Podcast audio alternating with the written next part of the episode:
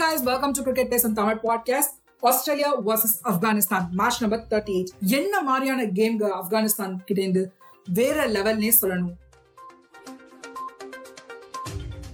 என்னதான் மேட்சை லூஸ் பண்ணியிருந்தாலும் மாஸ் காமிச்சிட்டு போயிருக்காங்க. அதுவும் மெயினா ரஷத் கானோட கேம் பிளே வேர்ல்ட் கப்ல one of the best matches அப்படின்றது கண்டிப்பா நான் சொல்லியே ஆகணும். மேட்ச்ல என்ன நடந்துச்சுன்னு பார்த்தோம்னா டாஸ் வின் பண்ணி பவுலிங் சூஸ் பண்ணாங்க ஆப்கானிஸ்தான் வார்னர் அண்ட் மார்ஷ் ஒரு நல்ல ஸ்டார்ட்டை கொடுத்தாங்க பட் மிடில் ஆப்கானிஸ்தானோட பவுலர்ஸ் ரன்ஸை கண்ட்ரோல் பண்ணாங்க. ஆனா கேம் சேஞ்சரா இருந்தது மேக்ஸ்வெல் அவரோட பெர்ஃபார்மன்ஸ்னால டுவெண்ட்டி ஓவர்ஸ் எண்ட்ல hundred and sixty eight runs score பண்ணாங்க ஆஸ்திரேலியன் டீம் ஆப்கானிஸ்தானோட சேஸை எடுத்துட்டோம் அப்படின்னா குர்பிராஸ் அண்ட் இப்ராஹிம் ஸ்டெடியா எடுத்துட்டு போனாங்க.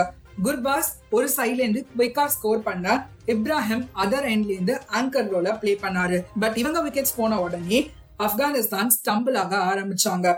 அப்பதாங்க அன்எக்ஸ்பெக்டடா வந்தது ரஷத் கான். இருபத்தி மூணு பால்ல நாற்பத்தி எட்டு ரன் ஸ்கோர் பண்ணி ஆல்மோஸ்ட் கேம ஆப்கானிஸ்தானுக்கு எடுத்துட்டு போனாரு. பட் ஃபோர் ரன்ஸ் ஷாட்ல மிஸ் பண்ணிருக்காங்க.